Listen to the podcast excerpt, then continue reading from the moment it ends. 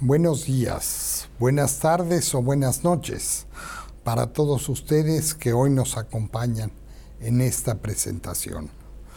Quiero iniciar agradeciendo a la Biblioteca Audiovisual de Derecho Internacional de las Naciones Unidas la oportunidad que hoy me brinda de estar con ustedes. La presentación que tendré el gusto de hacer se refiere a la Convención sobre la prohibición del desarrollo, producción, almacenamiento y empleo de armas químicas y sobre su destrucción. Se refiere también a la organización creada por esta organización para llevar a cabo los altos fines a los que la Convención se aboca a saber, la Organización para la Prohibición de las Armas Químicas. Pero deberé también de introducirme a mí mismo, de presentarme. Soy Santiago Oñate, asesor jurídico de la Organización para la Prohibición de las Armas Químicas desde el, mil, desde el 2004. Esta presentación tiene por objeto presentar a ustedes la convención y la organización. En otras palabras, el texto legal que vincula a los estados que son parte a la misma a un conjunto de obligaciones y que les confiere también derechos específicos sobre un tema determinado, las armas químicas, y, en segundo término, a la organización que ha sido creada por los estados parte a esta convención para velar por su ejecución y desarrollo. Hablamos de armas químicas y estas para todos nosotros son armas fácilmente identificables. Se ubican dentro del catálogo general de las armas de destrucción masiva, junto a las armas biológicas, junto a las armas nucleares, junto a las armas radiológicas. Son elementos de guerra que han sido ubicados por la totalidad o casi totalidad de las naciones como un elemento que pone un altísimo riesgo sobre la convivencia humana y que su uso altera las normas pacíficas de convivencia. Son armas de destrucción masiva en el sentido en que sus efectos se expanden más allá de los combatientes, en el sentido en que sus efectos van más allá de los propósitos exclusivamente militares. En el caso de las armas químicas, nos encontramos frente a un tipo de armamento que no es necesariamente moderno. Es una de las armas de destrucción masiva que cuentan con una más larga historia es claro que preceden en su aplicación y en su desarrollo a las armas nucleares. Es fácil encontrar antecedentes históricos de las mismas desde la época previa a la era cristiana. Se habla de ellas en las guerras del Peloponeso. Se habla de ellas en numerosos conflictos en lo que hoy es la India. Se habla de ellas y se tienen datos históricos sobre su aplicación en muchos lugares del mundo, sobre todo en la zona indoeuropea, desde épocas que van más allá de 20 siglos. Estas armas son armas que tienen por esencia el operar a través de la dispersión de compuestos químicos, de sustancias químicas tóxicas, cuyos efectos producen en los seres vivos alteraciones irremediables, alteraciones físicas o psíquicas e incluso la muerte. En sus uh, primeras apariciones, las armas químicas eran compuestos sencillos, compuestos sencillos de tipo incendiario, compuestos que generaban gases de carácter asfixiante. Su desarrollo vino a darse en gran medida dentro de la Europa central en los años que preceden a la Primera Gran Guerra, a la Guerra Mundial conocida como la Primera Gran Guerra.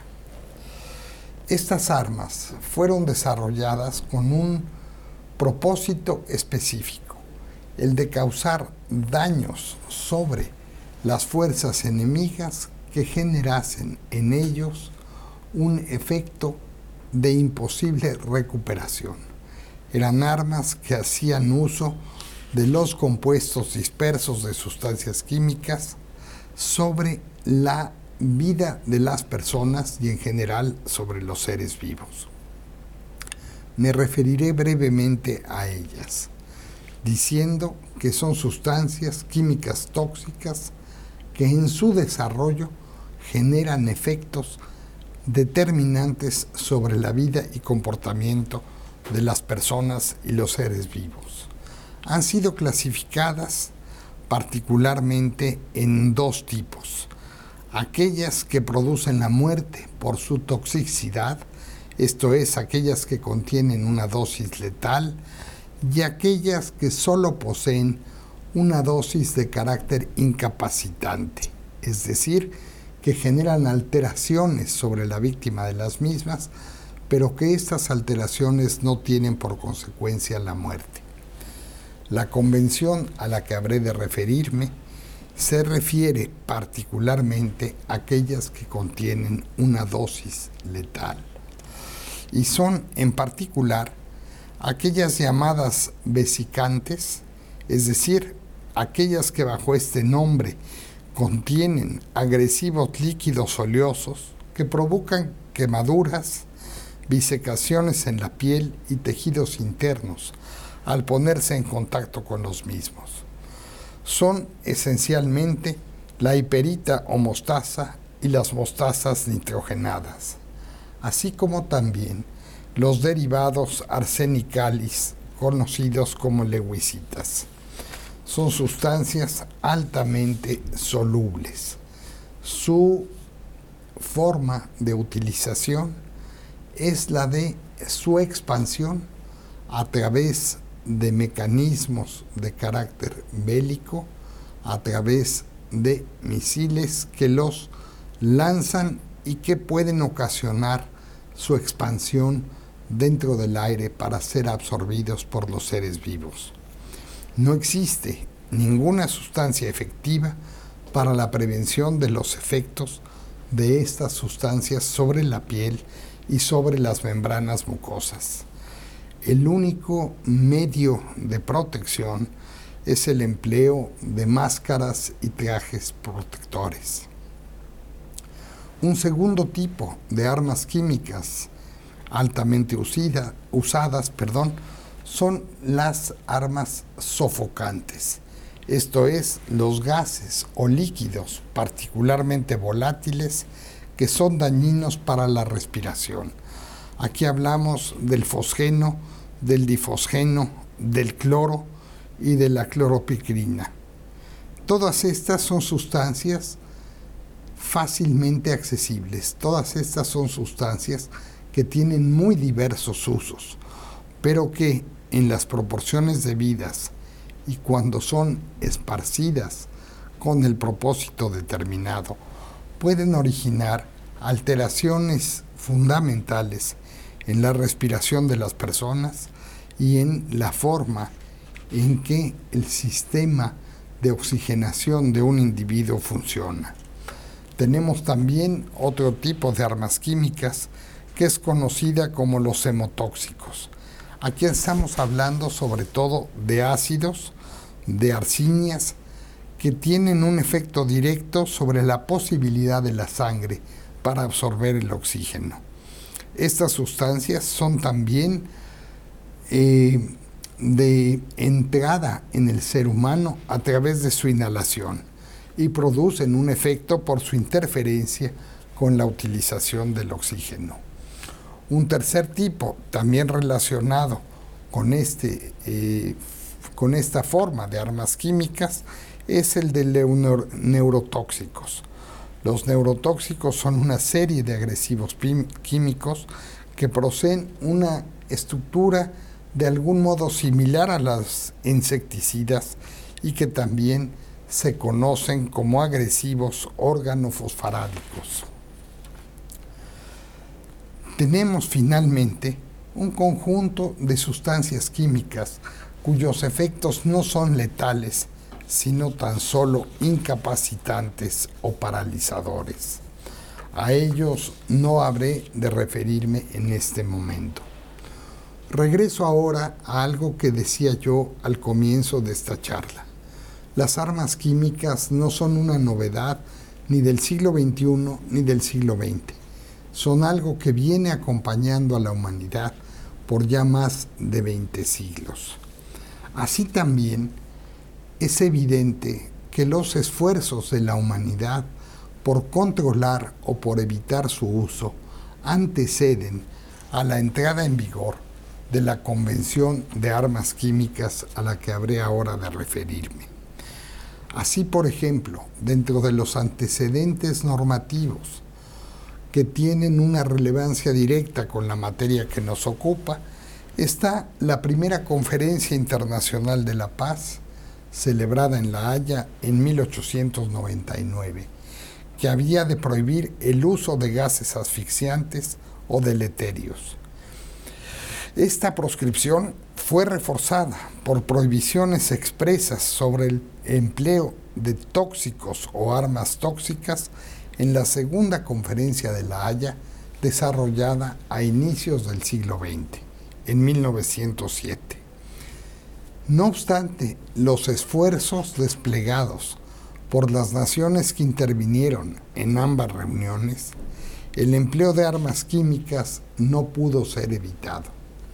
Y así es que llegamos a la Primera Guerra Mundial, a la que me he referido anteriormente, en donde se emplearon en conformidad con las estimaciones más fidedignas, más de 100.000 toneladas de productos químicos tóxicos que originaron daños en más de 1.300.000 personas, de las cuales más de 100.000 murieron.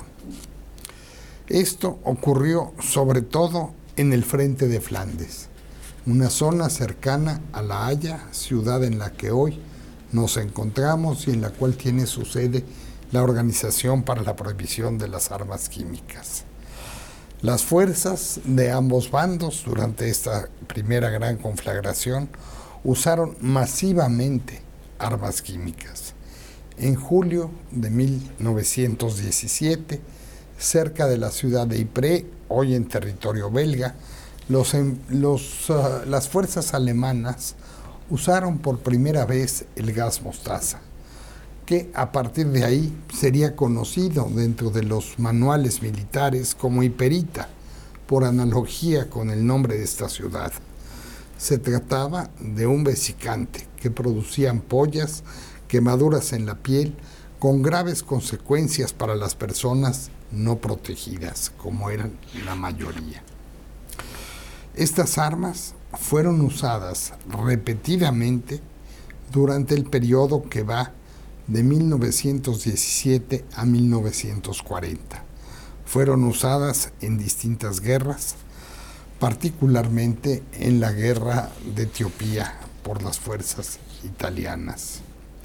Esto no obstó para que distintas agrupaciones, muy particularmente la Cruz Roja Internacional, propugnase por su abolición. Así, en 1921, por ejemplo, la décima conferencia internacional de la Cruz Roja Internacional instó a todos los gobiernos a llegar a acuerdos sobre la prohibición absoluta del empleo del gas como arma, independientemente de sus medidas de difusión, sistema de aspersión, misiles o cualquier otro uso de dicho gas. Estas ah, llamadas, estos reclamos que la sociedad civil formulaba no fueron necesariamente escuchados. Así, en octubre de 35, mm, vuelvo a referir a esto, cuando estalla la guerra italo-etíope, las mismas armas químicas fueron usadas. El camino de entonces fue también seguido durante la guerra en Manchuria, durante la conquista de Manchuria por las fuerzas japonesas. Durante la Segunda Guerra Mundial, independientemente de que grandes potencias habían ya logrado el desarrollo de estas armas, encontramos que las mismas no fueron significativamente usadas. No volvemos a encontrar armas químicas en el sentido de la definición que hoy les da la Convención, sino hasta los trágicos acontecimientos en la guerra entre Irak e Irán en los años 80. Sin duda, químicos aprovechados por su toxicidad en conflictos fueron empleados en las guerras de Vietnam y en las guerras de Corea pero no es sino a los enfrentamientos entre Irán e Irak que volvemos a ver en toda su magnitud el efecto de las armas químicas. Estamos ya en los años 80 del siglo XX. Estamos ya en un periodo en el cual la Guerra Fría está llegando a su fin. Estamos ya en un periodo en el cual las grandes potencias, detentadoras a su vez de estas armas, reconocen que las mismas tienen un valor estratégico extraordinariamente limitado y un valor táctico de muy dudosa operancia. Esto favorece la realización de un conjunto de conversaciones, de un conjunto de negociaciones que tienen lugar en Ginebra dentro de la conferencia del desambre a partir de los años 60 y que habrán de culminar en los finales de los 80 y principios de los 90, en los cuales un grupo de estados llegan al convencimiento de que las armas químicas como tales tienen que ser definitivamente proscritas. Este es el punto de origen, este es el punto de arranque de la Convención sobre la Prohibición del Desarrollo la producción, el almacenamiento y el empleo de las armas químicas y sobre su destrucción. Esta convención, esta convención es firmada en París en 1993, en que viene aprobada. Esta convención entra en vigor cuatro años después, en abril de 1997 y cuenta ahora con un poco más de 13 años de existencia. ¿Qué es lo que propone esta convención? ¿Qué es lo que hace esta convención diversa? ¿Qué es lo que la hace única dentro de los distintos tratados, acuerdos, pactos, convenciones multilaterales sobre armas de destrucción masiva? Esta convención sobre armas químicas es única, en primer lugar, por ser la que propone la destrucción total, absoluta, completa, definitiva de toda arma química. A diferencia de lo que ocurre con otras convenciones sobre armas de destrucción masiva, en esta la prohibición es absoluta. Ningún Estado podrá desarrollarlas, ningún Estado podrá mantenerlas, ningún Estado podrá usarlas. En segundo lugar, esta convención no mira a una regulación de su uso, como lo hicieron antiguas convenciones que sobre gases asfixiantes llegaron a acordarse. Esta no regula su uso, esta prohíbe terminantemente su uso. Adicionalmente, la convención es única en cuanto prevé un sistema multilateral de inspección y verificación sobre la destrucción y la no producción de armas químicas. A ambos elementos habré de referirme. Conforme a estos objetivos, la Convención aspira, por un lado, a la destrucción, a la desmilitarización, a la destrucción de las armas químicas.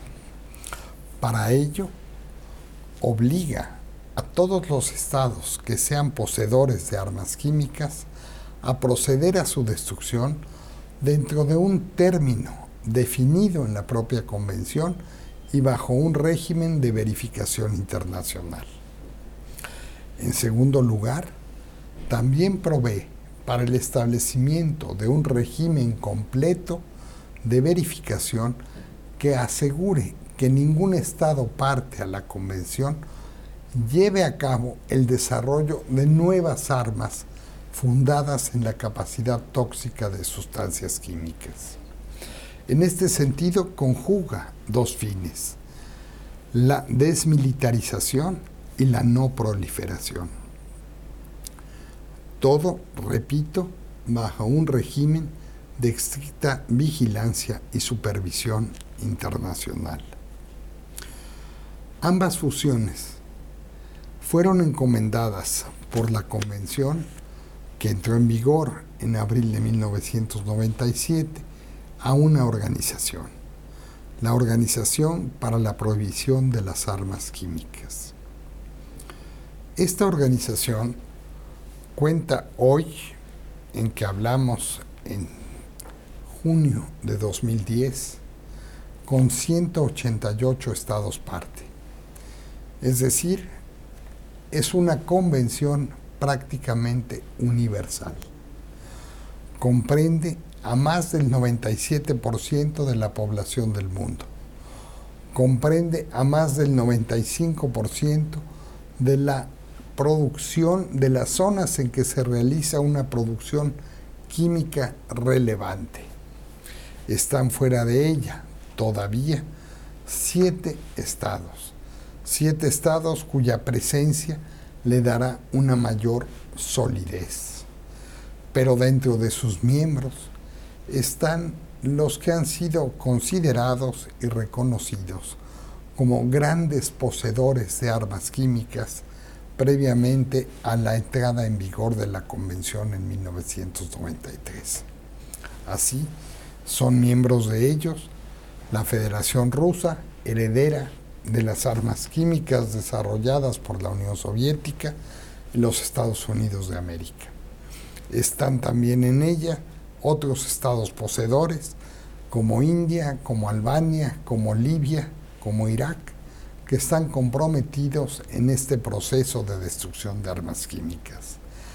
Quedan por incorporarse a la organización países de señalada relevancia por su posición en áreas geopolíticas sensibles, tales como Israel, signatario de la convención que, que no la ha ratificado, países como Egipto y Siria que están aún por firmar la convención, y países como Angola y Somalia en África, Myanmar y Norcorea en Asia. Fuera de ello, la cobertura de la convención puede ser considerada como casi universal. Sus efectos son el de que los estados que son miembros de ella contraen un compromiso indeclinable, primero por la destrucción de las armas químicas que tengan, tema al que habré de referirme brevemente, y en segundo lugar, para la totalidad de los países para evitar y prevenir el desarrollo de las armas químicas. Vayamos al primer aspecto. Vayamos al objetivo de la desmilitarización. Aquí se trata de eliminar los arsenales de armas químicas y las instalaciones de producción de armas químicas bajo medidas de verificación internacionalmente convenidas. Siete estados parte a la Convención de Armas Químicas declararon poseer armas químicas y asumieron el compromiso de destruir los millones de componentes, casi 9 millones de componentes, como municiones y contenedores, y más de 72 mil toneladas de toneladas métricas de agentes químicos extremadamente tóxicos. A la fecha, repito, junio de 2010, Albania, la India y un estado parte en el sudeste asiático Ah, han destruido completamente sus arsenales de armas químicas declaradas. Queda por concluir la destrucción en dos de los grandes poseedores, la Federación Rusa y los Estados Unidos de América. Ambos estados han venido trabajando con intensidad en esta tarea desde 1997 y deberán tenerla por concluida para el próximo 2012. En 2012 es la fecha en que deberán de haber llegado al límite. En estos momentos, repito, 2010, existe una discusión sobre la posibilidad de que logren hacerlo. Los Estados Unidos de América, que tenían aproximadamente 30 mil toneladas de armas químicas, han destruido ya más de dos terceras partes de las mismas. Por su parte, la Federación Rusa ha logrado destruir prácticamente un 50% de sus armas químicas. Resta por verse si en los años que median de hoy al 2012 logran hacerlo. Pero el compromiso de ambos estados se ha mantenido inalterable con lograr tales objetivos. Esto en cuanto a las tareas de destrucción. Pero la Convención de Armas Químicas cuenta también con un importante capítulo, con un importante sector de disposiciones que miran a prevenir el desarrollo, la creación de nuevas armas químicas. Resulta que las armas químicas son producidas por sustancias tóxicas que tienen dualidades de uso. No son solo sustancias que sirvan exclusivamente para la producción de armas químicas. Son sustancias que pueden tener también otras finalidades. Daré un ejemplo extraordinariamente simple. El cloro es una sustancia que casi todos conocemos. Sabemos que a través del cloro puede lograrse la purificación del agua, pero también el cloro usado en densidades y concentraciones determinadas puede generar vapores que generan la asfixia en las personas que los inhalan. Habiendo esta dualidad de uso, teniendo en consideración esta posibilidad, es necesario que en el área de no proliferación se busque un control adecuado de estas sustancias. Y este control es una tarea que se encomienda esencialmente a los estados parte a la convención. Una tarea que les obliga a asegurar y verificar que las sustancias químicas tóxicas son usadas para fines no prohibidos. ¿Cómo se logran estos objetivos? Estos objetivos se logran fundamentalmente a partir de la implementación en cada uno de los estados parte de un sistema normativo que les habilite para contar con declaraciones fidedignas, con información real de qué sustancias son empleadas por cada industria y para qué propósitos son las mismas usadas. Es un propósito de verificación que contribuye a establecer, por un lado, la seguridad al interior del país mismo de que no existen riesgos sobre el desvío o uso indebido de sustancias tóxicas y por otro, para ofrecer a la comunidad internacional garantías de que los compromisos de no proliferación contraídos mediante la adhesión o mediante la suscripción de la convención serán respetados. En este sentido, la Convención para la Prohibición de las Armas Químicas es una convención que descansa en su eficacia, no solo en la voluntad no solo en la decisión del organismo internacional creado para aplicarla, la Organización para la Prohibición de las Armas Químicas, sino sobre todo en la inquebrantable voluntad y decisión de cada uno de sus 188 estados parte para ejercer las formas de control, de vigilancia que aseguren que las sustancias químicas tóxicas sean empleadas adecuadamente para fines pacíficos en cada uno de los estados parte. Por estas razones y algunas más que no he mencionado en esta presentación, la Convención para la Prohibición de las Armas Químicas es considerada como una convención singular, como una convención que tiene características que la hacen diversa de otras. Las características de esta convención que la hacen única son esencialmente el de que está fundada en las declaraciones que los estados hacen sobre las actividades que con sustancias químicas reglamentadas se llevan a cabo en su país y sobre, y sobre la verificación que del uso de las mismas se realiza a través de mecanismos que son tanto nacionales como internacionales.